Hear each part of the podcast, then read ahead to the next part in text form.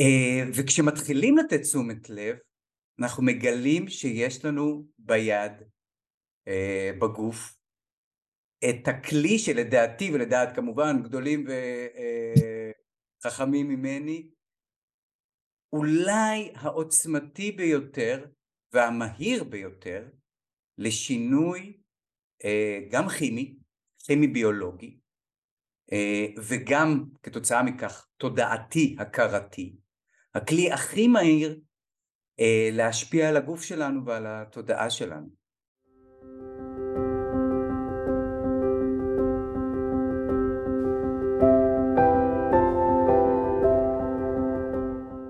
היי, אני ניר קראוזה, ואתם איתי בפודקאסט כל המיינדפולנס, שבו אנחנו מפרקים את הסטרס לחתיכות, וממלאים את המרחב בשלווה, שיח מדעי ואורחים מרתקים. הישארו, יהיה מרגיע.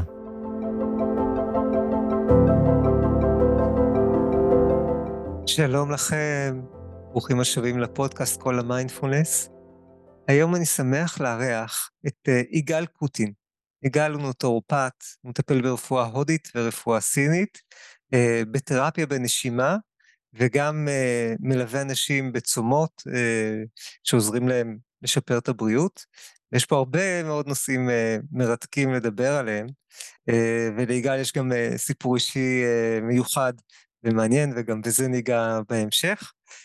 אני חושב שנתחיל uh, מהנשימה, שזה נושא ששנינו, uh, uh, ככה מהשיחה המקדימה שהייתה לנו, נושא שמרתק את שנינו, ושנינו ככה עוסקים בו וגם uh, מלמדים אנשים ומנחים אנשים. Uh, אני אגיד שככה רק לסבר את האוזן, נשימה זה אחת המערכות הפיזיולוגיות הכי ראשוניות שאפשר למצוא אה, בכל בעלי החיים, אה, במובן מסוים אפילו חד תאים, אה, אני חושב שיש איזה מנגנונים של נשימה שנמצאים כבר שם, ולכן זו מערכת פיזיולוגית מאוד מאוד קדומה, ולכן היא משפיעה ומושפעת על כל אה, ממד אה, אה, בגוף שלנו ובמוח שלנו, ו- ואנחנו רואים המון המון השפעות של נשימה אה, על הגוף ועל המוח. אה, מחקר שנעשה ממש אה, לא מזמן, נדמה לי ב-2019, אה, שנעשה על אנשים שהיו בתוך תהליך של ניתוח מוח ו- וסרקו, ו- ושמו אלקטרוד ממש במוח, גילו שקצב הנשימה וסוגים שונים של נשימות השפיעו באזורים עמוקים שקודם לא ידעו שהם מושפעים מהנשימה. זאת אומרת, ההשפעה של נשימה על התדר במוח, על קצב הפעילות במוח, על אזורים שונים במוח, היא מהווה גורם מסנכרן, היא הרבה יותר עמוקה אה, ממה שחשבו לפני, ויש לה השפעה רבה גם על הכימיה של הגוף. והיא משפיעה על ההרגשה שלנו, על העוררות שלנו, על הרוגע שלנו, אה, על החשיבה שלנו. אה, נשימה, השפעה מאוד מאוד מעמיקה. אז אה, יגאל, ספר קצת על איך אתה עובד עם נשימה ומה אתה מוצא שמועיל, ומה הגישה שלך לעבודה עם נשימה. תודה, קודם טוב להיות פה, תודה על ההזמנה. אמ, ותודה על הפתיח שלך, כי ככה סיכמת ב, באמת בכמה מילים את העוצמה שיש בכל מה שקשור בעבודה עם נשימה. אמ, ואני אתחיל בדברים הכי פשוטים, כולנו נושמים כל יום, מרגע היוולדנו ועד יום אה, מותנו. וזה כלי שיש לנו והוא אה, לרוב אצל רוב אצל רוב האנשים הוא אוטומטי, הוא אוטונומי, ואנחנו לא נותנים תשומת לב לנשימה שלנו, זה קורה באופן, כמו שאמרנו, אוטומטי. אה, וכשמתחילים לתת תשומת לב, אנחנו מגלים שיש לנו ביד, אה, בגוף, את הכלי שלדעתי ולדעת כמובן גדולים. אה, חכמים ממני, אולי העוצמתי ביותר והמהיר ביותר לשינוי אה, גם כימי, כימי ביולוגי, אה, וגם כתוצאה מכך תודעתי, הכרתי, הכלי הכי מהיר אה, להשפיע על הגוף שלנו ועל התודעה שלנו. וכל אחד יכול לדמיין, אם אנחנו עוצרים את הנשימה ל-30 שניות, קורים המון דברים בגוף. גם אנחנו, גם מבחינה רגשית ותודעתית תהיה השפעה, יכול להיות נעימה ויכול להיות לפעמים פחות נעימה. כימית, תוך 30 שניות ואפילו לפני אה, אה, תהיה תזוזה כימית בגוף, גם מבחינת ה-pH, החומציות, כמובן רמות החמצן ופחמן הדו-חמצני, אה, שמשפיעות, וכל התנודות האלו משפיעות על כל תא ותא. אני אתחיל דווקא באיזושהי מילה על התאים, על הדבר הכי, כמעט הכי קטן שמרכיב כל רקמה אצלנו בגוף. אז בכל תא ותא אצלנו, לא רק אצלנו, אצל כל חי, קיימים עברונים, עברונים מאוד מיוחדים שנקראים מיטוכונדריות. אותם מיטוכונדריות, ויש לנו מיליארדי מיטוכונדריות בגוף, בכל תא ותא יש אלפים, הם אלו שמייצרים עבורנו אנרגיה, אנרגיית חיים. בשפה הכימית זה נקרא ATP. בשביל לייצר את אותה אנרגיית חיים, העברונים האלו, המיטוכונדריות האלו, צריכות אה, מזון, הן צריכות או אה, סוכר או שומן או גלוקוז או שומן והן צריכות חמצן זאת אומרת שמבלי רמות תקינות של חמצן בתאים ואני מדגיש בתאים שלנו אנחנו לא נייצר אנרגיית חיים לא נייצר אנרגיה. האנרגיה הזאת היא מעבר ל... אה, בפשט כוחות חיים, ערנות, בהירות, אותן מיטוכונדריות אנחנו יודעים היום שהן בעצם סוג של סנסורים לכל מה שקורה מסביבנו. אה, והם יאותתו לתאים אחרים ומערכות אחרות כיצד לפעול, האם לפעול בצורה מיטבית או האם להוריד פעילות? ולכן כשהן, אותן מיטוכונדריות פועלות בצורה אופטימלית בדרך כלל מערכות הגוף יעבדו בצורה אופטימלית ויש פה איזשהו שיח בין תאים לתאים בכל מיני מערכות דרך אותן מיטוכונדריות והבסיס הוא חמצן ובכל מה שקשור בנשימה אז דבר אחד זה איך שאנחנו נושמים וכמה חמצן, אוויר, חמצן אנחנו מכניסים לדם שלנו, לגוף אבל בסופו של דבר אנחנו רוצים את החמצן הזה בתאים. ודרכי נשימה מסוימות או אופן נשימה מסוים יהיה טוב ואופן נשימה מסוים כזה של היום יום יהיה לא טוב, לא טוב ברמה של הוא לא יכניס מספיק חמצן לתאים, פחות אנרגיית חיים וזה משפיע מהשרירים שלנו ועד המוח שלנו. איך אנחנו חושבים, איך אנחנו, אה, כמה אנחנו מרוכזים, כמה אנחנו רגועים או אה, סטגלטנים, סטגלטנים לסביבה שלנו, כמה אנחנו מופעלים מהסביבה שלנו, והכל בסופו של דבר ברמה הביולוגית אפשר אה, לרדת עד לרזומה הכי קטן, וזה, אה, לרזולוציה הכי קטנה, וזה, אה, אה, וזה התאים או המיטוכונדריות. אז הנשימה משפיעה, כמו שאתה אמרת, על כל תא ותא, בטח על המוח, המוח הוא צרכן חמצן מאוד מאוד מאוד גדול. כן, אנחנו יודעים שהמוח צורך נדמה לי 20% מהאנרגיה, מהחמצן נדמה לי, ומהאנרגיה בגוף הולכת למוח, אז בוודאי שלמוח זה מאוד משנה, וכמו שאתה אומר, יש פה מצד אחד את ה... כמה חמצן נכנס לריאות, אני כבר אתרגל את מה שאתה אומר, ומצד שני, כמה חמצן נספג מהריאות אל הדם ומצליח להגיע לכל תאי הגוף ולכל נכון, המיטוכונדריות נכון. ולמוח. נכון, נכון, נכון, ובאמת אפשר לחלק את זה לשלושה שלבים, זה איך אנחנו נושמים וכמה חמצן, אוויר וחמצן בתוכו הוא החשוב, נכנס לתוך הריאות, האם זה לחלק העליון של הריאות או לחלק התחתון של הריאות, וזה מאוד מאוד תלוי איך אנחנו נושמים, נשימה שהיא יותר חזית או נשימה שהיא יותר שרעפתית, בטנית, יש משמעות מאוד גדולה להכניס חמצן או אוויר לתוך החלק התחתון של הריאות, שם יש המון אודיות והמון כלי דם, שם הספיגה יותר מיטבית. אה, השלב השני... ואני אגיד איזה מילה שהרפים, אנשים טועים, אנחנו רואים, הרפים אני מנחה אנשים לנשום, ואני מזמין לנשימה איטית ועמוקה, כן, וכמובן שרפתית, כן, נשימה שבה הבטן מתנפחת כי השרעפת יורדת, ואני אומר, כשהבטן עולה והשרעפת יורדת, אה, יותר חמצן מגיע לאונות הנמוכות, התחתונות של הריאות. בדיוק אותן אונות שאתה אומר שמהן יש הרבה יותר ספיגה, ובגלל זה אנחנו נשימה עמוקה, שמגיעה יותר עמוק לתוך הריאות. נכון. אני, כשהתחלתי לתרגל יוגה לפני, זה היה 25 שנים, אז, אז היה מאוד מאוד שכיח לומר, קחו שלוש נשימות גדולות, שלוש נשימות חזקות, ואני באופן טבעי לקחתי נשימה מאוד מאוד מאוד גדולה, אני חושב שזה עדיין קורה בחלק מהמקרים, ואנחנו יודעים כשאנחנו לוקחים נשימה חזקה או גדולה, כמעט תמיד אנחנו ננשום מהחזה, שב, ובעצם אותם יוגים, שאני חושב שכל uh, ידע הנשימה כמעט מגיע משם, או שם זה ההתחלה, uh, כשהם דיברו על נשימות עמוקות, וזה נכון לומר עמוקה, לדעתי זו דווקא נשימה שהיא איטית, אבל כזאתי שמכניס, שבאמת מערבת את כל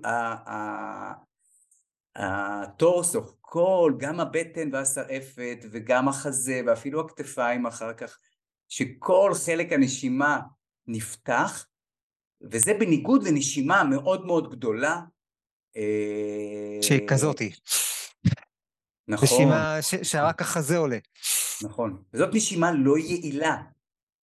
אה, לא רק שהיא מכניסה פחות אוויר לריאות, אנחנו יודעים שנשימות כאלו החזקות בעצם מפעילות את המערכת הסימפתטית, מערכת המתח שלנו, אה, ואנשים שעושים את זה לעיתים קרובות באופן לא מודע, מדליקים במרכאות את, ה, את, את מערכת העצבים המתוחה שלהם, או את מערכת ה, ה, שמיועדת למצבי חירום, ומעודדים מצבי חרדה או כמו חרדה לאורך היום, או כן. מתח כן. ועצבנות, בעוד שנשימה עמוקה ואיטית אה, ושרעפתית אה, אה, תפעיל את מערכת הפרסימפטית חד משמעית ותגרום למערכת העצבים שלנו להיות הרבה יותר רגועה, רפויה, אדפטיבית לסביבה. אז זה בעצם החלק הראשון של, של הנשימה. החלק השני זה כמה חמצן נספג לתוך הדם. אה, וזה מאוד מאוד מאוד מאוד תלוי בזרימת דם, אה, בכל כלי הדם האלו הקטנים שעוטפים את הריאות, זה שטח של אה, מגרש כדורגל כמעט, אם פורסים את כל הסימפונות ששם מתקיים חילוף הגזים. החלק השלישי שהוא הוא, הוא מאוד משמעותי זה כמה חמצן נכנס לתא שלנו. Mm. אה, וזה תלוי בעיקר בגז נוסף שנקרא פחמן דו-חמצני. אז אנחנו רגילים לחשוב, לחשוב על חמצן ורוצים המון חמצן כל הזמן ו, אה, וברוב המקרים אה, אם, אם מישהו ימדוד וישים אוקסימטר, מין מכשיר כזה קטן ופשוט ששמים על קצה האצבע שמודד סטורציה, שמודד רמת חמצן בדם, אלא אם אותו אדם חולה במחלת נשימה, אה, בדלקת ריאות, ב-COPD, אה, בזמן הקורונה, אנשים שחלו בקורונה, הייתה להם סטורציה נמוכה.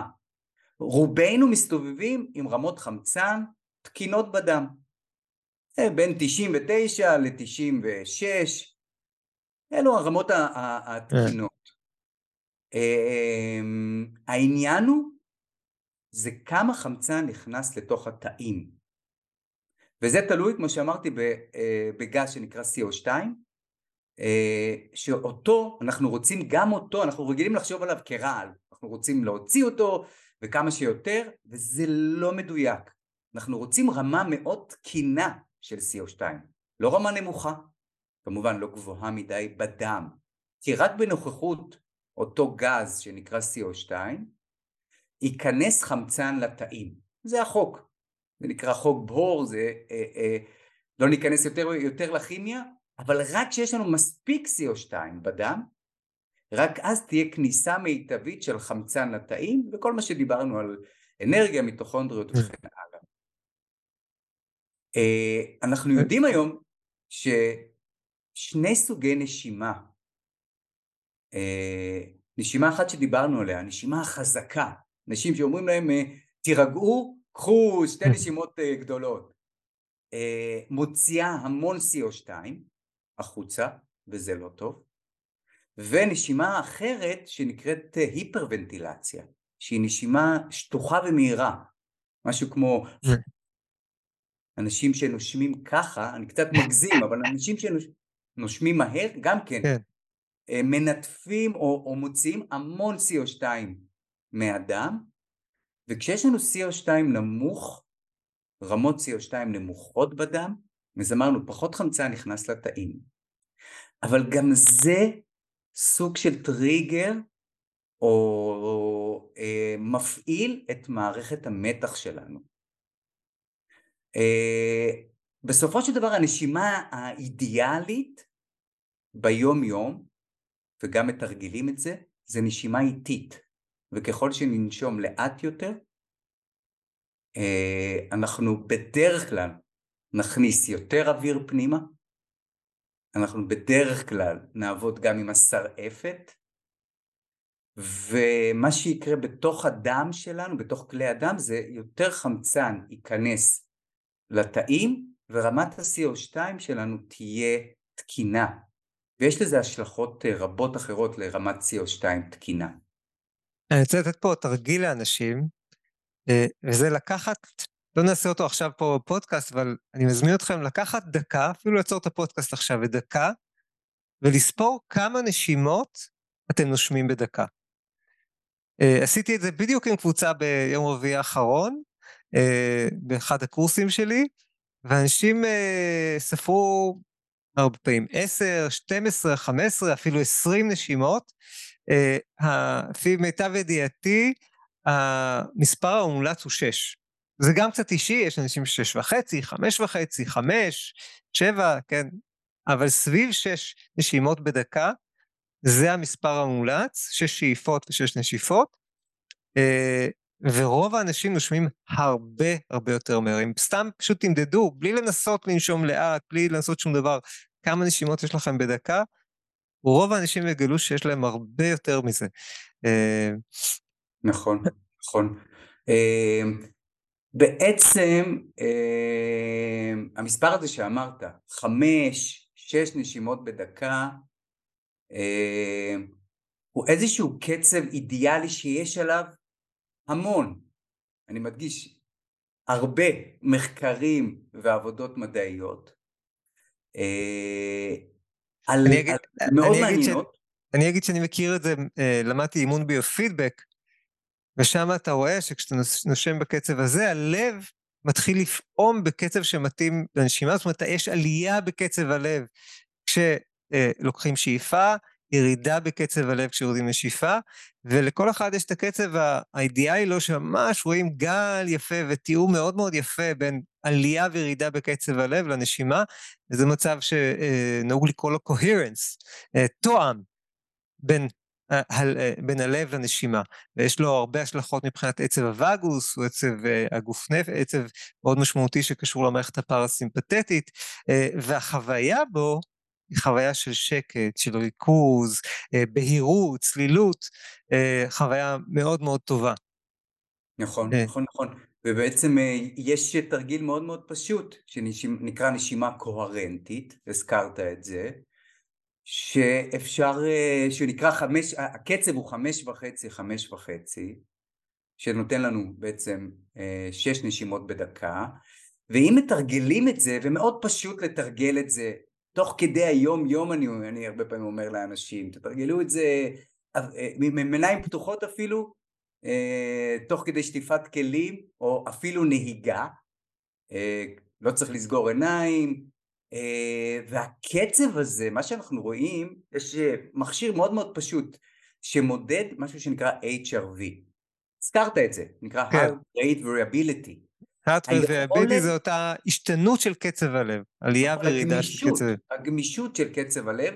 HRV הוא מדד שגם מראה את הפעולה האופטימלית של הלב, וכתוצאה מכך גם כלי הדם, אה, אבל הוא בעצם איזשהו פקטור שיכול להראות על אה, עבודה מאוזנת של שאר המערכות, של מערכת העצבים, כמובן של מערכת הנשימה, של מערכת הלב וכלי הדם, וכתוצאה מכך, כבר אמרנו, המיטוכונדריות חשות את המצב המאוזן הזה, ולכן ברמת ייצור האנרגיה הן עוברות לייצור אנרגיה אופטימלי. אז יש איזו השפעה על כל הגוף, ובאמת רואים מחקר מלחץ דם, על הקצב הזה, כן. או התרגיל הזה, שיודע להוריד לחץ דם, וזה, וזה עבודות מדעיות מאוד מאוד יפות לאורך זמן, עם, אפילו עם לא מעט אנשים.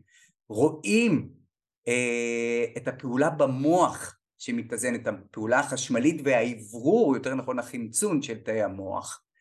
רואים את, אה, את כלי הדם שלנו, שהם נפתחים וזרימת הדם נהיית יותר טובה, אה, וכשעושים אה, עבודות כאלו ונותנים שאלונים על ריכוז וזיכרון ופרמטרים רגשיים ונפשיים אחרים לאורך זמן רואים תוצאות מאוד יפות עם תרגיל פשוט כזה שנותנים לאותם אנשים במשך כמה דקות כל יום.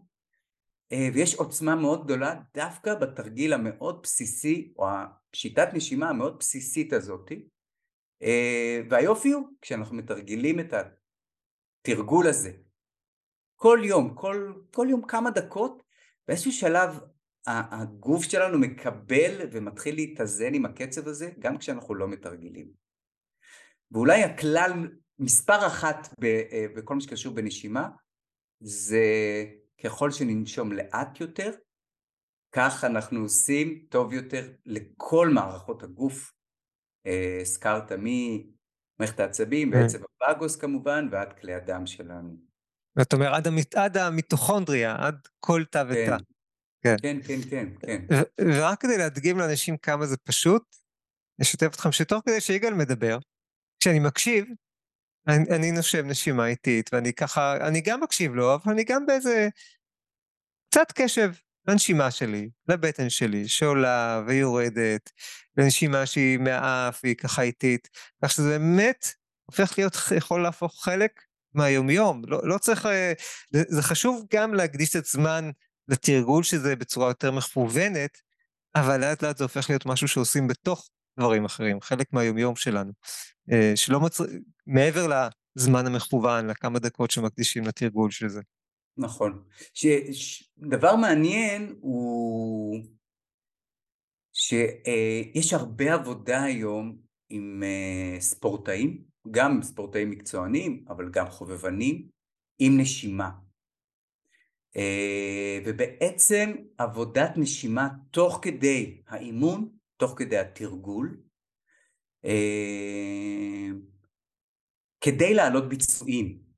אז בטח לספורטאים מקצוענים יש גבול עד כמה הם יכולים אה, לדחוף את עצמם באימונים, בסופו של דבר זה בא לידי ביטוי בפציעות בגוף, אבל כשהם מתחילים לעבוד עם תרגילי נשימה, או יותר נכון עם מודעות לנשימה ועבודת נשימה בתוך האימון,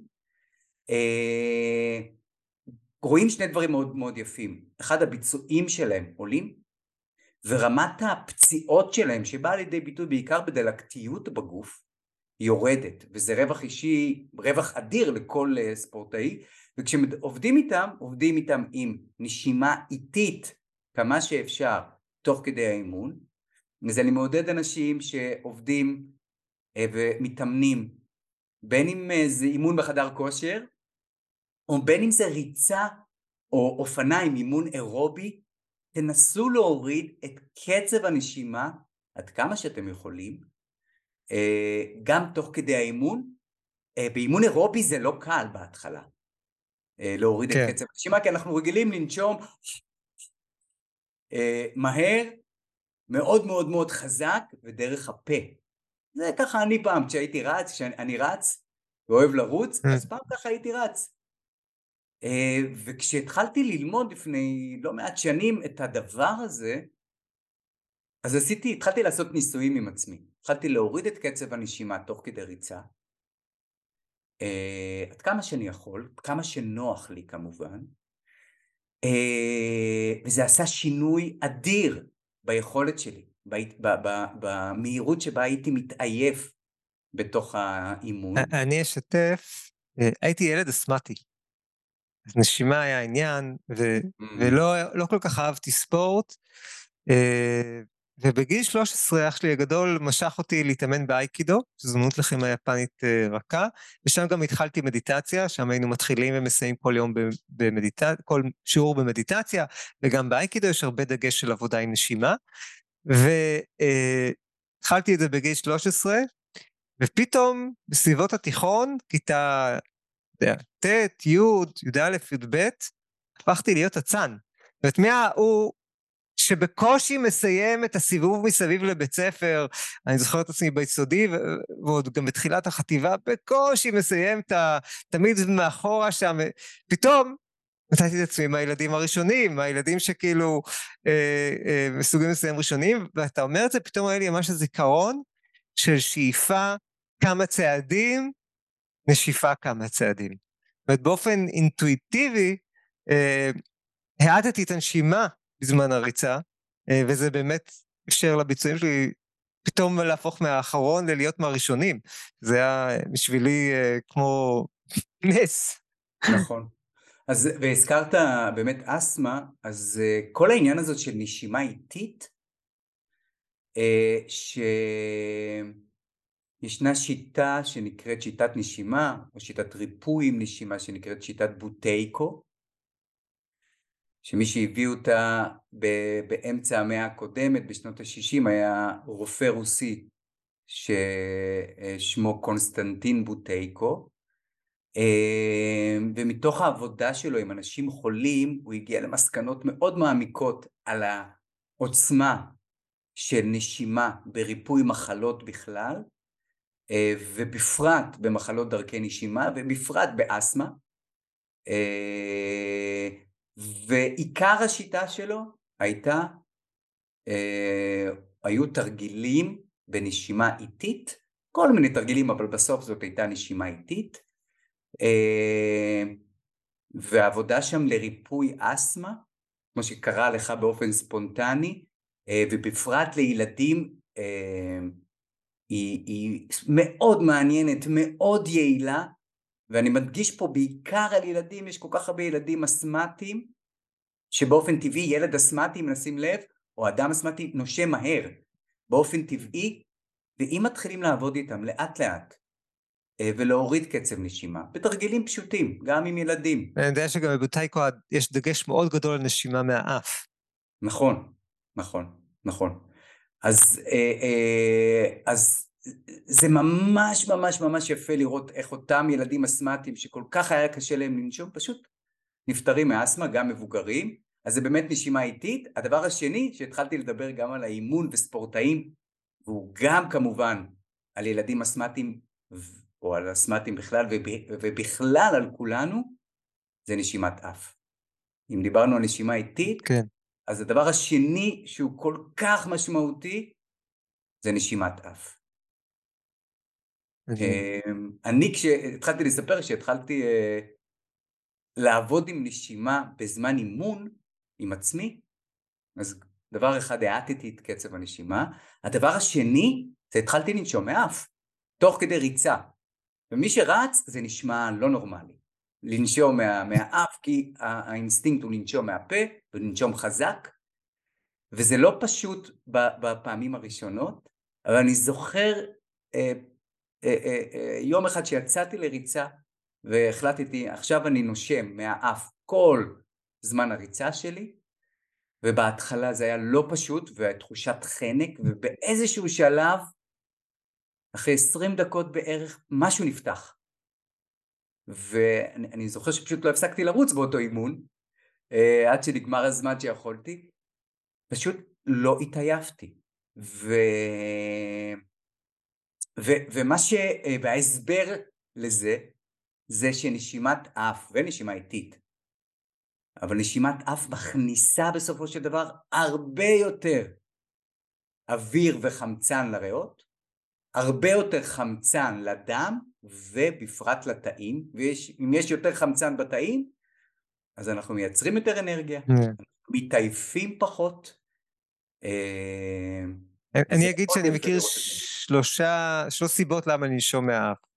הראשונה, שהאוויר עובר יותר סינון, זאת אומרת הרבה רעלנים שיש לנו בחוץ עוברים יותר סינון ופחות נכנסים פנימה, אה, וירוסים, חיידקים וכולי. ב' שהאוויר מתחמם, האוויר עובר מסלול ארוך יותר והוא מתחמם.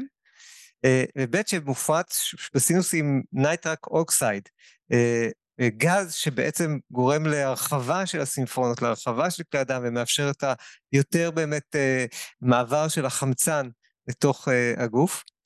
היום בדיוק קיבלתי מייל, ראיתי מייל שהגיע אליי מתלמיד שלי, ששאל אותי, אה, הוא אמר, אה, אתה דיברת על לנשום מהאף, אה, אבל אני, יש לי בעיה במחיצה, והתעלה שלי היא לא כל כך אה, רגולרית, ו- וקצת אה, באלכסון, ו- ויש פחות אה, זרימה של אוויר.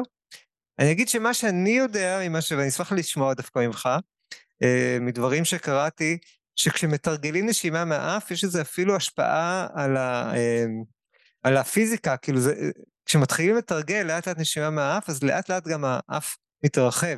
וה, וה, אה, לא, לא אגיד שתמיד וחד משמעית, אבל בפירוש שמתחילים לתרגל את זה, לאט לאט זה נהיה יותר קל, וגם אם האף שלנו הוא לא אידיאלי, מה שנקרא, עדיין יש איזה שינוי שמתרחש וזה מתרחב. אתה מכיר את זה? או שמה אתה אומר לאנשים שיש להם קושי לנשום מהאף? אני מכיר את זה מאוד מאוד טוב. עם, אה, עם עבודה עם המון המון מטופלים גם, ב, גם במרפאה שלי וגם ב, בסדנאות. אני אתחיל מזה שאחד המורים שלי שקוראים לו פטריק מקיואן, דיברנו עליו לפני השיחה, אה, שהוא אירי, הוא היום באמת אחד המומחים הגדולים בעולם לתחום הנשימה, היה אומר שאם אדם יכול לנשום מהאף 60 שניות, הוא יכול לנשום מהאף כל החיים. עכשיו באמתחתו, תחת, אה, הוא, הוא טיפל ב... לא יודע, אלפים רבים בעשרים שנים האחרונות, אמ, ואני חושב שיש, אה, אני, אני, אני רואה אמ, שתי סוגי בעיות בכל מה שקשור בנשימת אף. אה, בעיה אחת זה באמת מחיצה או בעיות מחיצה, ספטום, דיוויאשן של המחיצה באף, שבהרבה מקרים נובעת או מטראומה, מכה, או ממבנה, ויש הרבה הרבה הרבה שיח על, אה, על מבנה הפנים, מבנה הלחיים, המקסילות, אה, בכל מה שקשור בנשימת אף, כמה נשימת אף משפיעה על מבנה mm-hmm. הפנים בכלל. כולל אה, טענה שקראתי אה, בספר נפלא של אה, נסטור, על, שנקרא נשימה, אה, שמדבר על זה שבעצם לפני 200-300 שנה לאנשים האף היה קצת יותר גדול, וכחלק מזה שאנחנו אוכלים יותר מזון מתועש, שהוא יותר קל ללעיסה, אה, בעצם אנחנו פחות צריך, כשאנחנו לועסים, מאמצים בלעיסה, אז אנחנו כנראה גם באיזשהו מובן מרחיבים את אזור הנחיריים. וכשאנחנו אוכלים אוכל יותר רך, כמו רובנו באוכל שאנחנו אוכלים היום, אז uh, יש טענה שאפילו ברמה ה... של עצמות הלחיים והמבנה של הפנים הוא קצת משתנה ואף מת... נהיה יותר קטן. והוא ממש הראה שהם, אמר, הם הלכו וחקרו uh, עצמות של אנשים שחיו לפני 300 שנה וראו הבדל במבנה הפנים קטן. נכון. Uh, שזה נכון. מדהים.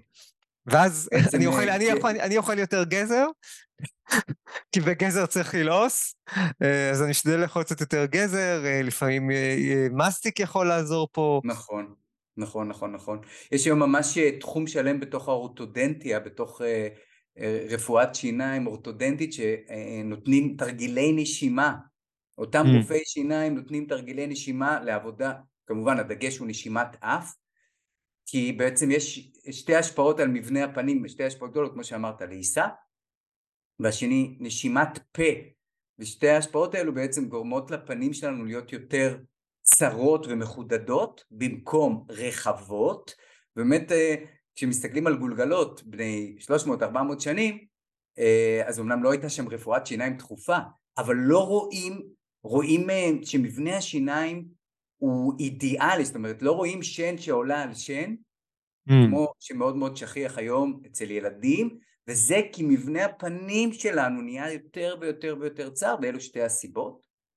אז יש סיבה אחת שבאמת אמרנו על עניין המחיצה, הסיבה השנייה היא נפיחות של הריריות. זאת אומרת, בתוך האף שלנו יש ריריות, בתוך הריריות האלו יש מערכת חיסון מאוד מאוד משמעותית, וכשאנחנו אוכלים לא טוב, וכשאנחנו נושמים אוויר שהוא אה, מלא ב... אה, או עשן או רעלנים, אז מערכת החיסון שנמצאת בתוך הריריות האלו מגיבה, והיא מגיבה בהתנפחות של הריריות.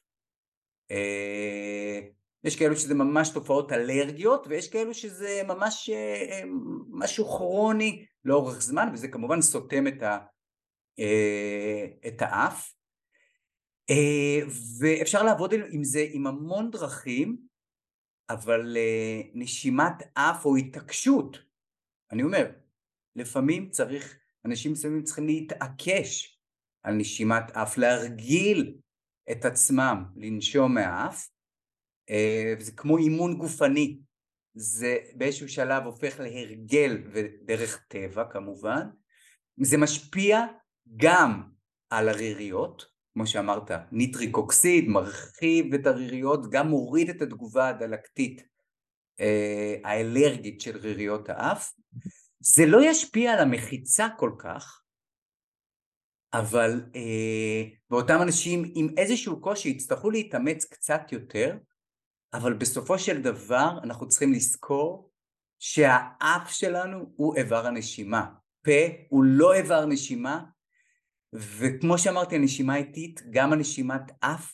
יש המון אה, עבודות וחומר מדעי, מחקר, כמה היא, כמה נשימת פה מזיקה לבריאות, חד משמעית מזיקה לבריאות, ממתח אה, חרדה עד פחות זרימת דם למוח, אה, עלייה בלחץ דם, השפעה על הלב ואפילו השפעה מטאבולית על חילוף החומרים שלנו, על רמות סוכר כן. ורמות שומנים עד כדי כך אה, ולעומת זאת נשימת אף כמו שאמרת אה, האף מכין את האוויר לנשימה מבחינת גם לחות, גם חימום, טמפרטורה, וגם סינון על ידי שעריות, זה המסננות שיש לנו באף. הזכרת את החומר הזה שנקרא ניטריק אוקסיד, את הגז המיוחד הזה, שגורם להרחבה, לא רק של הנודיות, של כל כלי הדם שלנו. Mm. הוא מה שמרחיב את כלי הדם שלנו, ואם כלי הדם שלנו מתרחבים, אז הם גמישים יותר, הם יודעים להתכווץ ולהתרחב כשהם צריכים, ויש יותר זרימת דם, זרימת דם לכל חלקי הגוף, בפרט למוח. אמ, והגוף עובד, כל התאים מקבלים יותר חמצן, יותר חומרי הזנה, כל הגוף עובד ביעילות רבה יותר. אנחנו יודעים היום שנשימת פה אה, גם כן מפעילה את, מערכת העצבים הפרס, הסימפתטית, מערכת העצבים מערכת המתח כן. שלנו. כי כשאנחנו נושמים מהפה זה אומר שאנחנו בורחים עכשיו מסכנה. ונשימת אף היא בהכרח נשימה שיותר מרגיעה את המערכת, היא באופן טבעי תהיה איטית יותר, יהיה מאוד קשה לנשום מהר מאוד או היפרוונטילציה מהאף, מאוד קל לעשות את זה מהפה, ולמרות ההתנגדות שיש לנו אה, עם בנשימה מהאף, הרבה יותר קל כביכול לקחת הרבה אוויר מהפה, אבל עצם ההתנגדות שיש לנו בנשימת אף בעצם מכניסה יותר אוויר לריאות בלחץ נכון יותר ויותר אוויר לחלק התחתון של הריאות. אה, אנחנו רואים, יש, יש כל מיני מחקרים מעניינים שרואים, אה, משווים על נשימת אף ונשימת פה ועושים הדמיות של המוח. Mm. אה, עושים MRI סקן ורואים פחות חמצן אה, בתאי המוח שאנשים, שקור, שקורים שני דברים, אחד זה היפרוונטילציה, נשימה מהירה, והשני זה נשימת פה. אה, וזה, ופחות זרימת דם כמובן למוח. אז זה מאוד מאוד מאוד מעניין. מאוד מעניין. והשיא אותך, אחת השאלות שתמיד יש לאנשים זה לגבי הנשיפה. זאת אומרת, אני חושב ששאיפה, אנשים כבר די הבינו שחד משמעית, שאיפה כדאי שרוב הזמן תהיה מהאף, חוץ ממקרה קיצון. אבל מה, מה לגבי הנשיפה? כי פה אני אישית מכיר גישות כאלה וגישות כאלה. זאת אומרת, בוטייקו אני יודע בגישה מאוד של גם נשיפה מהאף וכל הנשימה מהאף. אה, אני גם מכיר גישות שאומרות שבפה יש לנו גם, כשנושפים מהפה, יש גם הפעלה של המערכת הפרסימפטית, נשיפה איטית מהפה. נכון. אה, אז אה, אני סקרן לשמוע מה הגישה שלך לגבי הנשיפה. אז אני אחלק את זה לשניים. יש, את ה, יש תרגולים שבהם נושפים ואפילו שואפים מהפה, ואולי ניגע בהם, יש לזה עיתון. לדעתי, וגם מבחינת, כשמסתכלים על מחקר, חד משמעית גם שאיפה פנימה וגם נשיפה החוצה אה, מהאף ויש לזה סיבה לפחות אחת מאוד ברורה עולם הנשימה עוסק הרבה אמרנו את זה בגז שנקרא CO2 והוא חשוב באותה מידה כמו חמצן הם עובדים יחד כשאנחנו נושפים החוצה מהפה אנחנו בהכרח נושפים יותר CO2 החוצה. Mm. וזה לא טוב. אנחנו רוצים רמות טובות של CO2, אה, כי רמה טובה של CO2, של CO2 לא נמוכה מדי, זה מה שקורה כשאנחנו נושפים מהפה, כשאנחנו נוציא החוצה האוויר מהפה אנחנו נוציא המון CO2 ואנחנו לא רוצים את זה, אנחנו גם לא רוצים אה, רמות CO2 גבוהות. אבל אצל רוב האנשים שנושמים מהר מדי, או נושמים ונושפים החוצה מהפה, רואים רמות נמוכות של CO2. כשיש רמות נמוכות של CO2 בדם, אה, בעצם קורים שני דברים גדולים. אחד, פחות חמצן נכנס לתאים. אמרנו את זה. אה, פחות חמצן לתאים, פחות אנרגיה, mm-hmm. פחות, אה, אה, פחות חיים.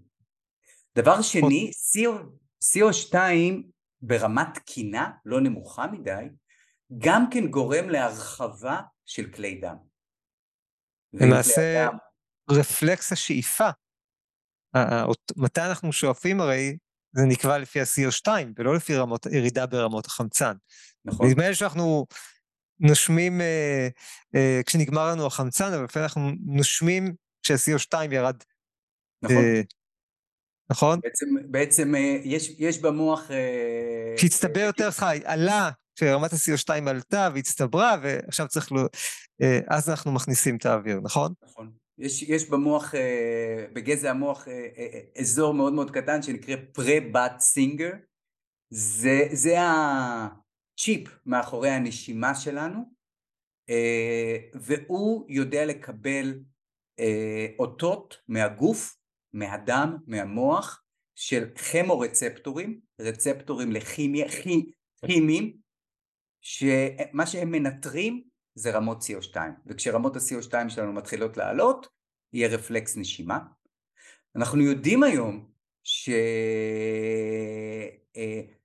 אה, כן מסקן של MRI שרואים שככל שיש ירידה ב-CO2 כך יש פחות זרימת דם וחמצן במוח.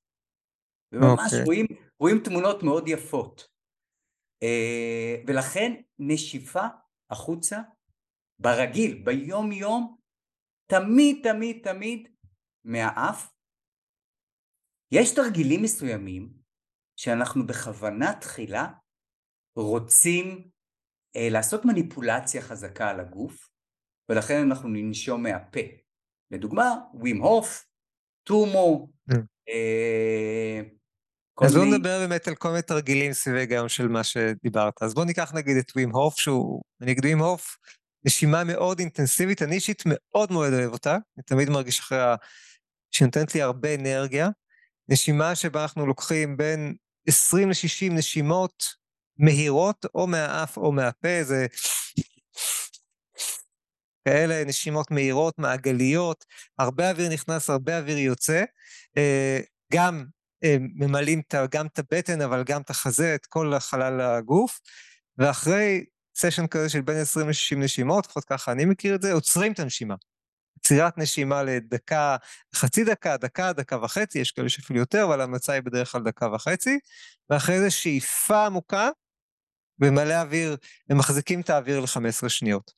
ועושים כמה סבבים כאלה.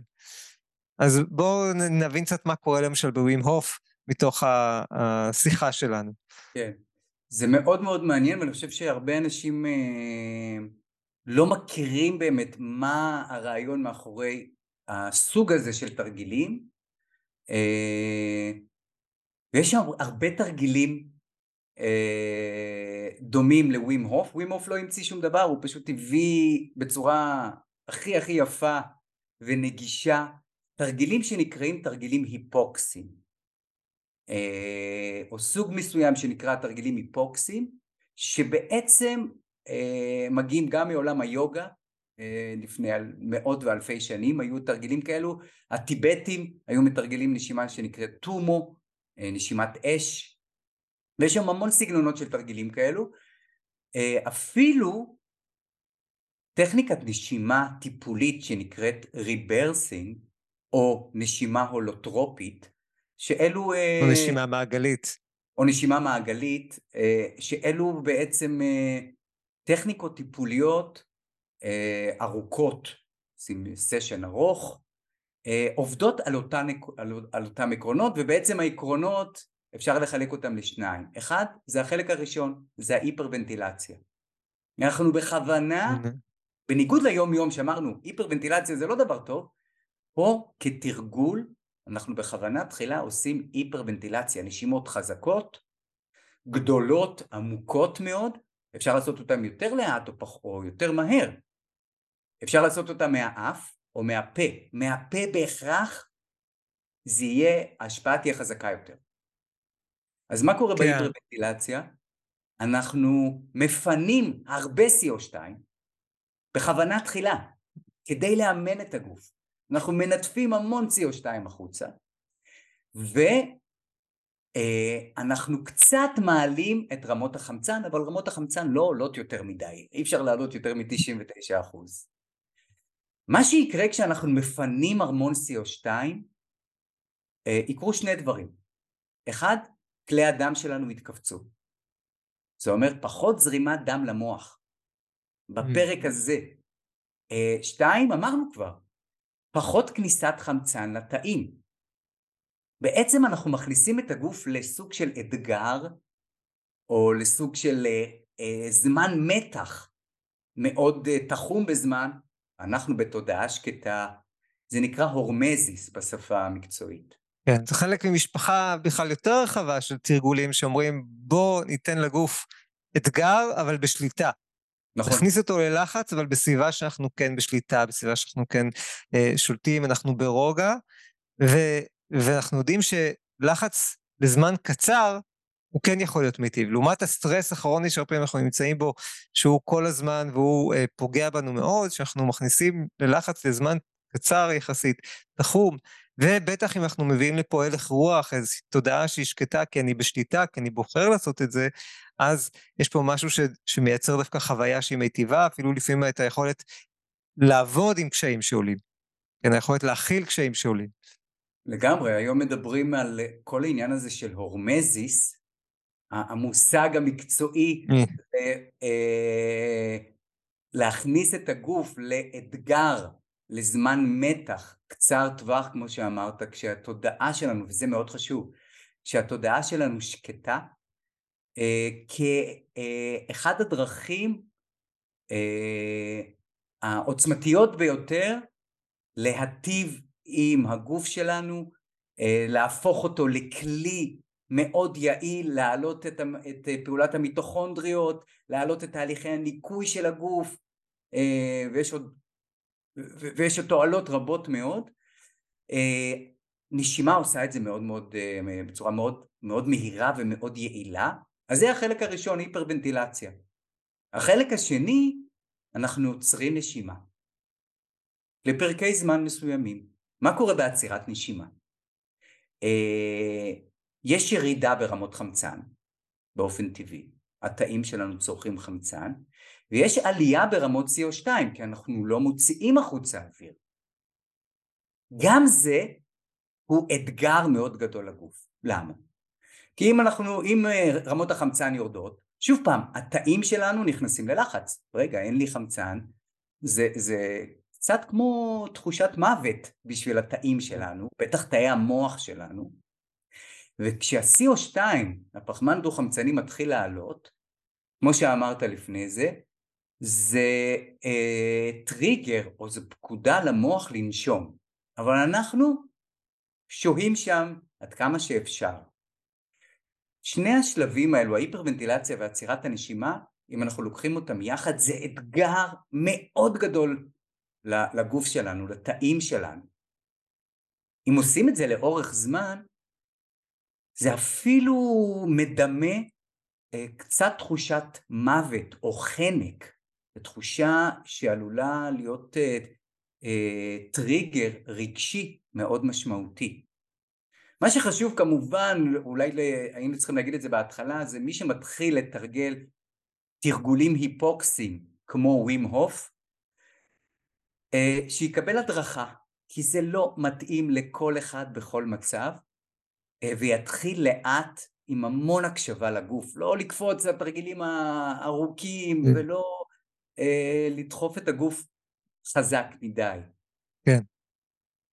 אז מה שקורה כתוצאה מכך, בעצם התאים שלנו חווים את האתגר הזה ומתחילים לייצר המון חומרים טובים. גם חומרים או אה, מתחילים לייעל אה, ניקוי תאי, זה נקרא אוטופגיה, שכל תא ותא מנקה את עצמו. הם גם מתחילים אה, לחדש את עצמם, לזרוק החוצה פסולת, לחדש כמו תאי גזע, כמות תאי הגזע, סטם סלס עולה בתרגולים כאלו, יש עלייה בייצור של כדוריות דם, עלייה בייצור המוגלובין, יש ירידה ברמות דלקת, כל העבודה של גזים בגוף, CO2, חמצן, כל חילוף הגזים גם בריאות ובכלי הדם מתייעל. אנחנו יודעים שיש עלייה בפעילות מטאבולית, בעלייה בחילוף חומרים כתוצאה מתרגולים כאלו. יש היום ממש מומחים שמדברים שהתרגולים האלו הם אה, סוג של anti-aging לגוף, כי אנחנו רואים ממש עלייה או התייעלות בפעילות של כל מיני חלבונים, הם נקראים חלבוני איתות, שמה שהם אחראים זה על בריאות התא שלנו, שהתא שלנו יתפקד בצורה אופטימלית, ותא אופטימלי זה תא שיודע לנקות את עצמו והוא יודע לחדש את עצמו מתי שצריך לתקן פגמים. אז התרגולים האלו, בגלל שאנחנו מכניסים את הגוף למתח, בגלל שאנחנו מייעלים זרימת דם, בגלל שאנחנו מייעלים את פעילות התאים, אפשר להגיד אנחנו מצעירים, מהמילה צעיר, yeah. מצעירים את הגוף שלנו. אה, אחד התועלות המהירות, כמו שאתה אמרת, זה אנרגיית חיים. מרגישים אנרגטי מאוד. יש הרבה יותר דם אה, שזורם בגוף, בעיקר למוח. אני אגיד גם שווים אוף, הוא גם גורם להפרשה של אדרנלין, אז יש יותר חוויה רגעית של ערנות כסם נכון. ההפרשה של אדרנלין.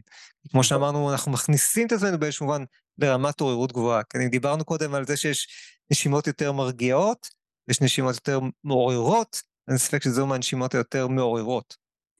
העבודה הזאת של להכניס את הגוף למתח רגעי, כמו בתרגולי נשימה מעוררים, עוזרת לנו להסתגל למתח היומיומי. המערכת שלנו לומדת to adapt, להסתגל למתח, לא להתרגש מכל כן. פריט מתח, לנשום נכון גם בזמן, גם בזמן מתח, והמוח לומד אה, באמת לעבוד במתח ולא, ולא להיות מרוגש מהר מדי. אז אלו בעצם תרגילים או אימון גם למתח היומיומי שלנו, והם תרגילים מאוד מאוד מאוד עוצמתיים, מאוד. כן, וגם אני אגיד שבגלל שיש פחות זרימת דם למוח, הפעילות של המוח משתנה במהלכם, ו... ומאפשר לנו לחוות לפעמים מצבי תודעה אחרים, אזורים שהם בדרך כלל הפטפטת, כן, האזור, ה... רשת ברירת המחדל, ו... וכל מיני אזורים שקשורים אה, לחוויה היומיומית שלנו לפעמים, מתוך פחות זרימת דם, מתוך הריכוז בנשימה, יש בהם תת פעילות, ואז אנחנו לפעמים חווים חוויות אחרות, חווים חוויות יותר של flow, חוויות יותר אה, של שקט פנימי, דווקא בתוך התרגולים האלה, בייחוד שאנחנו מגיעים, אם אנחנו מגיעים עם חוויה של זה בסדר, אני יכול להיות בזה ואני פה בשליטה, אני תמיד יכול לבחור לנשום, אה, אז זה עוזר לחוויית השקט. אה, גם אני אגיד המשפחה של הנשימה המעגלית אה, ששם בעצם הדגש הוא רק על הנשימה. זאת אומרת, 40-45 דקות, שעה, עושים רק נשימות מהירות כאלה, שמכניסות הרבה חמצן, מוציאות הרבה CO2, אה, והרבה פעמים בתוך חוויה כזאת, אני עכשיו בדיוק אה, לקראת סיום של קורס מטפלים בריברת'ינג, אז זו חוויה שאני ככה מכיר עכשיו די אינטימית, והמקום של, אה, שלפעמים עולות כל מיני סיטואציות, כל מיני אפילו טראומות מהעבר, ואתה בתוך מצב תודעתי אחר שבו אתה יכול לטפל בהם, שבו אתה יכול נכון. להסתכל עליהם אחרת, שבו אפשר, אה, שמשהו אחר קורה איתם. והרבה ריפוי מתרחש דרך כך.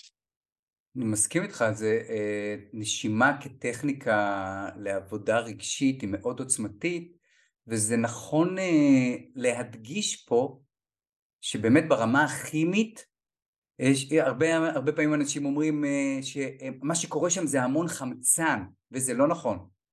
זה בעצם אה, ההצפה הרגשית או הרגש או התת מודע כפי שאמרת ש... אה, שמתוך זה שהגוף ועולה, בסטרס, ששם את הגוף בסטרס. קורה בגלל הסטרס, קורה בגלל שיש פחות חמצן בתאים, שיש יותר כיווץ של כלי דם אה, והמוח מתחיל להפריש כל מיני חומרים כדי לפצות על זה.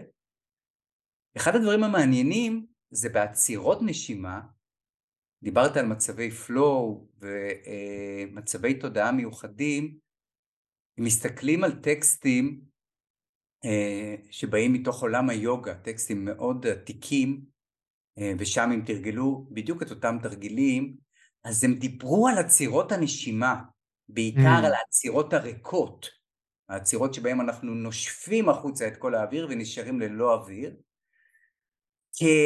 כבעצם גולת הכותרת של התרגול הרוחני-נפשי שלהם, שם הם דיברו שאפשר לעשות אה, את החיבור לאלוהי, הם קראו לזה, mm. בצורה האינטימית ביותר, אמ, שם יש את השקט העוצמתי ביותר ושם הם, עשו, הם היו עושים את התרגולים המיוחדים שלהם. אה, היום אנחנו יודעים שבתוך הנקודה הזאתי הפלסטיות של המוח היא אולי גמישה ביותר. שם אפשר לעשות את האפרמציות החיוביות או את התפילות שלנו או את הבקשות שלנו או את ההתכוונות שלנו בתוך עצירת הנשימה הריקה, כי שם משהו קורה, אה, מצב מאוד מיוחד במוח, בגלל הסטרס הזה שקורה במוח, המוח שלנו אז הוא הגמיש ביותר, הוא הפתוח ביותר, ממש לחיווט אה, ואימון מחדש, וזה נקודות מאוד אה, מאוד מאוד עוצמתיות בתודעה שלנו. מעניין, זאת אומרת דווקא אנצל את עצירות הנשימה כדי לכוון את המחשבה שלי למשהו שחשוב לי, אה, למנטרה, למשפט, לכוונה, נכון. לכוונה עוצמתית. נכון, נכון, נכון, נכון. וכשמתאמנים, כשמתחילים לתרגל את אותם תרגולים, בהתחלה זה לפעמים אה, עוצמתי מאוד וקשה, ומה שנכון הוא רק לשהות בשקט, שזה לכשעצמו אה, אה, אה, מצב ריפוי אה. מאוד משמעותי, כן. וכשמתרגלים... ואני אגיד גם אולי כל כך עיקר ערך לרוב האנשים שלא רגילים לחוות שקט כזה עמוק. לגמרי. ו... מסכים איתך, ו... אה, אבל כשמתחילים אה, להיות יותר אה, מנוסים בתרגול הזה, אפשר ממש לקחת את זמן עצירת הנשימה לכוונה, ממש ליצור שם כוונה, כמו שאמרת, עם מנטרה או משפט חיובי, ולהתחיל ממש לתכנת את המוח מחדש. זה, זאת הנקודה שהמוח הוא בר תכנות בצורה, במהלך היום יום בצורה האופטימלית, ממש. מדהים, מדהים, זה חדש לי, זה, זה חידשת לי עכשיו ממש, מעניין. אמ, אני רוצה לשאול אותך, באופן אישי, מה התרגולים שאתה עושה? מה התרגולים המרכזיים שאתה עושה? אז אני קודם כל תמיד... בעולם, מתוך עולם הנשימה, מתוך... מתוך עולם הנשימה. אה, אני אתרגן נשימה כמעט כל יום. אה, לפעמים זה יהיה עשר דקות, כי זה מה שיש לי, ולפעמים ארבעים וחמש דקות. אני מאוד אוהב את הבוקר, וזה תמיד מתחבר לי לתרגול, לתרגול הגוף שלי ולתרגול המדיטטיבי שלי. אה, אני בדרך כלל אפתח עם כמה דקות של נשימה איטית, אה, זה יכול להיות התרגול שעשינו, חמש וחצי, חמש וחצי. זה יכול להיות תרגול אה, מאוד מאוד מאוד אה, עמוק, שמגיע באמת מתוך עולם הבוטייקו שנקרא light breathing, או נשימה קלה, וזה תרגול שבו אנחנו מורידים את קצב הנשימה, משטחים את הנשימה, כל כך איטית ועדינה שבו אנחנו פוגשים את הצמא לאוויר. ממש פוגשים את הנקודה שבו אנחנו ממש צמאים לאוויר ומנסים לשהות בצמא הזה אה, עד כמה שאפשר, עד כמה שנוח לנו. אה, אלו תרגולים מאוד מאוד מאוד עוצמתיים. אז אני תמיד אתחיל עם תרגול של נשימה איטית, אה, עדינה. אה, לפעמים אני אעשה נשימת קופסה, box breathing, שבה חלקי הנשימה, השאיפה, הנשיפ, הנשיפה והעצירות הן שוות. אה, לפעמים אני אעשה נשימת נחיריים מתחלפת, אה, שמגיעה מתוך עולם היוגה, זה נקרא אנולומה וילומה בעולם היוגה, ואני אעשה את זה גם כן בקצב איטי מאוד.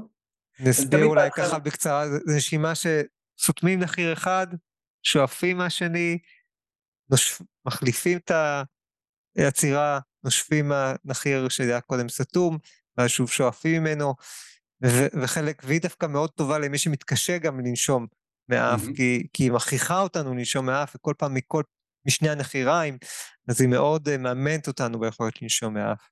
נכון. והיא גם נותנת חוויה מאוד uh, נעימה של ריכוז ואיזון. אז אלו באמת נשימות מרכזות או מאזנות ומשקיטות, ותמיד אני, החלק הגדול שלי יהיה נשימות אה, היפוקסיות, כמו ווים הוף, אני לפעמים אעשה ווים הוף, ויש טכניקות נשימה שונות שהן מאוד דומות, סגנונות שונים, אה, וכל פעם אני אבחר משהו אחר, ואני אעשה את זה לאורך זמן, אה, כמה זמן שיש לי, לפעמים חצי שעה גם, עם עצירות נשימה ארוכות, עד כמה שאני יכול. אני תמיד קם מהתרגול הזה מאוד מאוד מאוד אנרגטי. אה, כשאני לא עושה את זה, אה, אני ב, ב, ב, ב, באחד מהימים כי לא, לא מצאתי את הזמן, אה, אני ממש מרגיש את, ה, את ההבדל ביכולת חשיבה שלי, ביכולת ריכוז שלי במהלך היום. אבל זה, זה התרגול המרכזי שלי. במהלך הנסיעה ברכב אני תמיד אתרגל נשימה. זה כבר איזשהו הרגל שלי, גם כן, או חמש וחצי, חמש וחצי. אף פעם לא מתרגלים נשימות היפוקסיות ברכב, זה כלל, כמובן. לא מתרגלים ווים הוף ברכב. ברור. אה, אלא רק נשימות רגועות, עם עיניים פתוחות כמובן, אבל אני אתרגל אה, אה, נשימה כמו חמש וחצי, חמש וחצי, נשימה קוהרנטית. אה, נשימת קופסה, נשימת 4, 7, 8, כל מיני קצבים שהם שהם יותר נשימות רגועים, איטיות. כן, רגועים ומאוזנים. נכון, נכון, קצבים מאוזנים, אה, זה יופי של להעביר לי את הזמן, אני מרוכז מאוד בכביש, אה, וזה זמן שאני מנצל אותו לטובה. אה, בלילה, בדרך כלל, אה, אני אשתדל ככה רגע לפני שאני נרדם, שאני נכנס למיטה, חמש דקות, גם כן לעשות איזשהו קצב נשימה איטי מאוד, מאוד מאוד מאוד נינוח, את אחד התרגילים האלו המאזנים והעדינים, זה זמן מאוד מאוד טוב לעשות את התרגיל הזה שנקרא light breathing, שהוא פשוט עוד פעם להגיע לצמא לאוויר ולשהות שם, אלו תרגילים שמאוד משפרים את, ה... את, ה... את היכולת נשימה שלנו גם בתוך השינה ובטח משקיטים את הגוף לקראת השינה. כן, אני בלילה, וגם הרבה ממליץ לאנשים בלילה לפני השנה לעשות את ה-478. זה אומר שאיפה בקצב של כארבע שניות, להחזיק את האוויר לשבע שניות, ואז נשאוף נשיפה ארוכה שמונה שניות. ש... ואני אגיד גם לא חייבים בעיניי להקפיד על השניות, אפשר להשתמש בספירה 1, 2, 3, 4 כדי לתת לעצמי קצב, או, או פשוט להתחיל למצוא את הקצב, אבל הדגש הוא על הנשיפה הארוכה. כאילו שאיפה, החזקת האוויר קצת ונשיפה ארוכה ארוכה, זה משהו ש... תרגיל שעוזר לי להירדם, לתלמידים שלי, למיליוני אנשים בעולם, אני יודע, עוזר להירדם. נכון, נכון. יש uh, לא מעט uh, אנשים שאני פוגש כמובן במרפאה, uh, סובלים מבעיות שינה, קושי להירדם, או שינה מופרעת ולא רציפה, והתרגילים האלו הם דרך מאוד מאוד מאוד יעילה להתחיל לעבוד עם איכות השינה שלנו, דבר כל כך חשוב לבריאות כן. שלנו. גם אנשים שמתעוררים באמצע הלילה ושנתם נודדת, אה, לעשות את התרגול הזה. במקום אה, פשוט אה, לחזור למיטה, לשכב ולתרגל, ובהרבה מהמקרים אנשים מספרים לי שהם נרדמים להמשך שינה תוך כדי התרגול כבר. כן, כן. ואני תמיד אומר, גם אם לא נרדמת, אז לפחות עשית מדיטציה, אז, אז, נכון. אז גם הרווחת. נכון. שזה עוזר קצת להוריד את הלחץ להירדם. נכון, נכון, והזכרנו, אה, אם אנחנו מזכירים שינה, אז אה, אנחנו יודעים היום שאיכות הנשימה שלנו משפיעה בצורה מאוד מאוד משמעותית על איכות השינה שלנו, אה, ובפרט נשימת פה. אם הזכרנו, דיברנו הרבה על נשימת אף, אז אנשים שנושמים מהפה בלילה, הם חד משמעית ישנים לא טוב, mm. וזה רואים בהמון מבדקים. אה, ישנים לא טוב, לא יעיל, וזה לא משנה כבר זמן השינה או כמות השינה, אה, וזה אתגר גדול להתחיל לתרגל את הנשימת אה, אף גם בתוך השינה, גם, בתוך, גם בלילה. כן, כן. אחד הדברים שאני מכיר, אבל אני, אני תמיד נזהר איתו, אה, למרות שניסיתי אותו בעצמי, אה, יש אנשים שממש שמים פלסטר על הפה אה, כשהם הולכים לישון, כדי להכריח את עצמם לישון מהאף. כמובן, לפני שאתם עושים את זה, תהיו בטוחים שאתם יכולים לישון. זה, זה אפילו טיפה, כשאני עשיתי את זה אפילו היה טיפה מלחיץ אפילו עבורי, אפילו שאני רגיל לנשום מהאף, אבל יש אנשים שעושים את זה ככלי לאלץ את עצמם לנשום מהאף ולאמן את עצמם בעצם לנשום מהאף בלילה. אני נזהר תמיד בהמלצה הזאת, אני חושב שהיא קצת, אה, זה, זה אה, אה, אה, כלי קצת קיצוני, אז אה, מאוד בזהירות אה, להשתמש בכלי הזה, אה, רק אם אתם מרגישים באמת מספיק ביטחון שבנשימה מהאף. אולי אה... אני אחדד את הכלי הזה וגם אה, לרגע להפוך אותו למאתגר אה, פחות, אז אה, קודם כל זה כלי שאני רואה אותו מאוד מאוד מעשי אה, ומה שאפשר לעשות זה לקחת פלסטר רגיל אה, שקונים בכל בית מרקחת אלו העדינים יותר כן. מהבד, שהם קצת כמו בד, ולא שמים אותו לאורך הפה על כל השפתיים, אלא שמים אותו רק על החלק האמצעי של השפתיים, אה, בצורה בעצם אנכית ולא מאוזנת, כך שקצות אה, הפה או שני החלקים מצידי הפה פתוחים. זה אומר שיהיה תמיד אפשר לנשום מהפה, yeah. כן. אם אנחנו נרצה, ואפילו לא לפתוח את הפלסטר, מדביקים אותו בצורה עדינה. יש היום פלסטרים ייעודיים לזה, שממש אפשר לקנות אה, באמזון וברשת, שהם אפילו לא שמים אותם על השפתיים, אלא שמים אותם מסביב לשפתיים, ומה, שהם עוש... ומה שהפלסטר הזה, הזה עושה הוא פשוט קצת מהדק את השפתיים, כמובן אפשר לפתוח את הפה, אין שום בעיה, זה נותן פקודה למוח לסגור את הפה. אה, אז בלילה הראשון זה מוזר, בלילה השני זה מוזר, בלילה השלישי רוב האנשים אומרים שהם קמים אה, אה, הרבה יותר ערניים ומאוששים אה, ואנרגטיים בבוקר כי הם נשמו יותר מהאף. זה נהדר לילדים אה, שבו, שהרבה פעמים אה, נושמים מהפה וסובלים מגודש ו- ואלרגיות ואסתמה כמובן עוד פעם אני מזכיר לא סוגרים את כל הפה לא שמים כן. פלסטר על השפתיים, אלא רק על החלק המרכזי של השפתיים. כדי שיהיה אפשר עדיין לנשום, כדי שיהיה נכון. אפשר... אה, ולפעמים יש עוד אה, שני עזרים שאני משתמש, אחד זה מדבקה שבאה על גשר האף, ממש פה במרכז האף, גם כן אפשר לקנות את זה באמזון, מה שהיא עושה היא פשוט אה, מרחיבה את הנחיריים, היא ככה מושכת קצת, מותחת את האור לצדדים, וגורמת לנחיריים להתרחב, ואז אה, יותר אוויר נכנס mm. אה, לאף, וזה מאוד מאוד מאוד יעיל, יש הרבה ספורטאים שמשתמשים בזה, עוד פעם בזמן אימון כדי להכניס יותר אוויר דרך האף, ויש עוד פטנט כזה פשוט, וזה פלסטיק, שהוא מרחיב נחיריים, זה מין פלסטיק כזה שנכנס בתוך הנחיריים, mm, כן דוחף דוחף את שני צידי הנחיריים לצדדים, בעצם פותח יותר uh, מעבר לאוויר. כל העזרים האלו uh, בהתחלה, בתחילת הדרך, כדי לאמן את הגוף שלנו לנשום מהאף ולא מהפה בלילה, הם נהדרים. אחר כך, ברגע שהגוף מתרגל, זהו, זאת נשימת אף uh, uh, בלילה. Uh, וזה, וזה ממש קריטי, ממש קריטי ברמה של uh, כל מיני הפרשה של מוליכים עצביים uh, במוח, מלטונין וכן הלאה, uh, כל מה שקשור בנשימת אף מה, בלילה, בזמן השינה.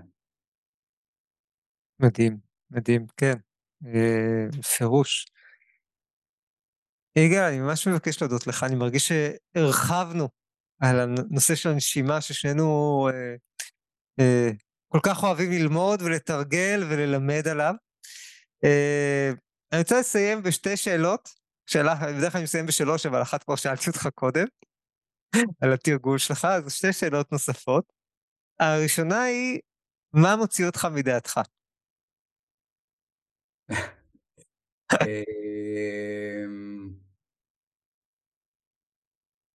מוציא אותי מדעתי אה, עודף משימות, mm.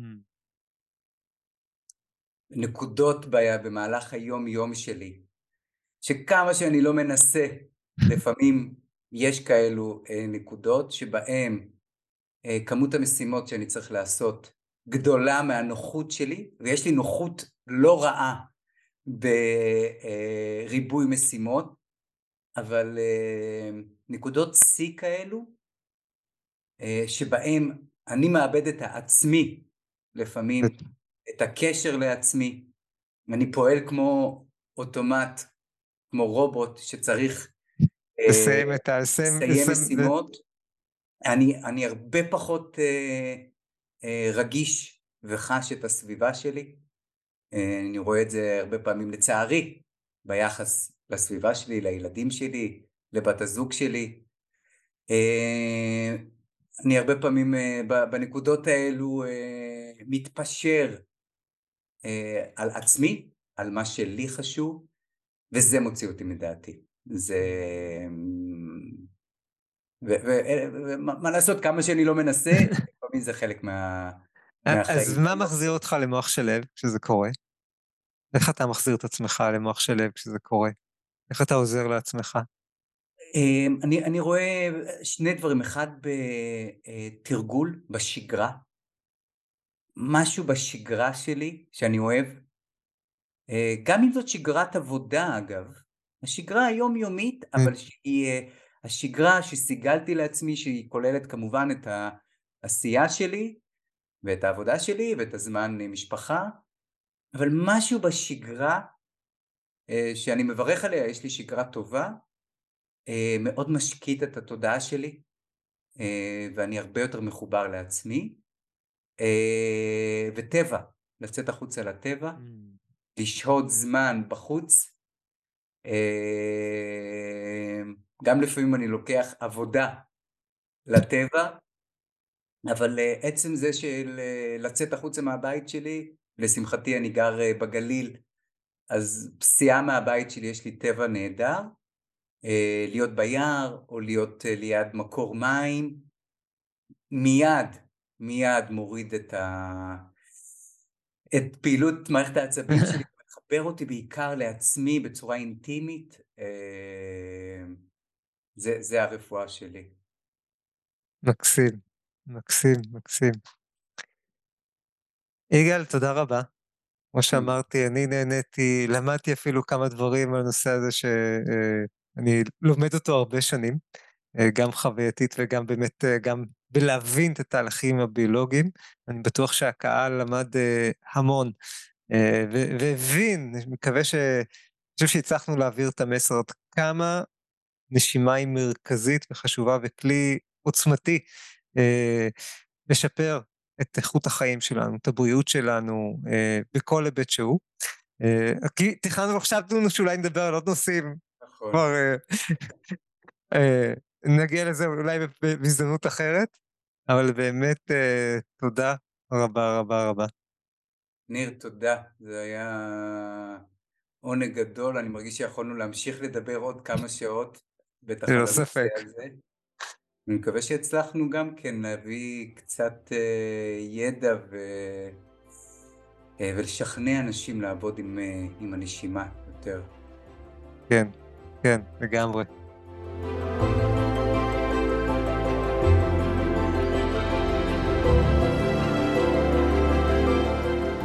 זהו, עד כאן לפרק של היום. אם אהבתם את הפרק, אל תשכחו לדרג את הפודקאסט באפליקציה או בפלטפורמה שדרכה אתם מקשיבים לנו. עכשיו ייצרו רגע. חישבו על חבר או חברה שלכם, שגם הוא זקוק לקצת רוגע ושלווה, להפחית את הסטרס. שילחו להם את הקישור לפרק הזה. הם יודו לכם. עד לפעם הבאה, באהבה, ניר.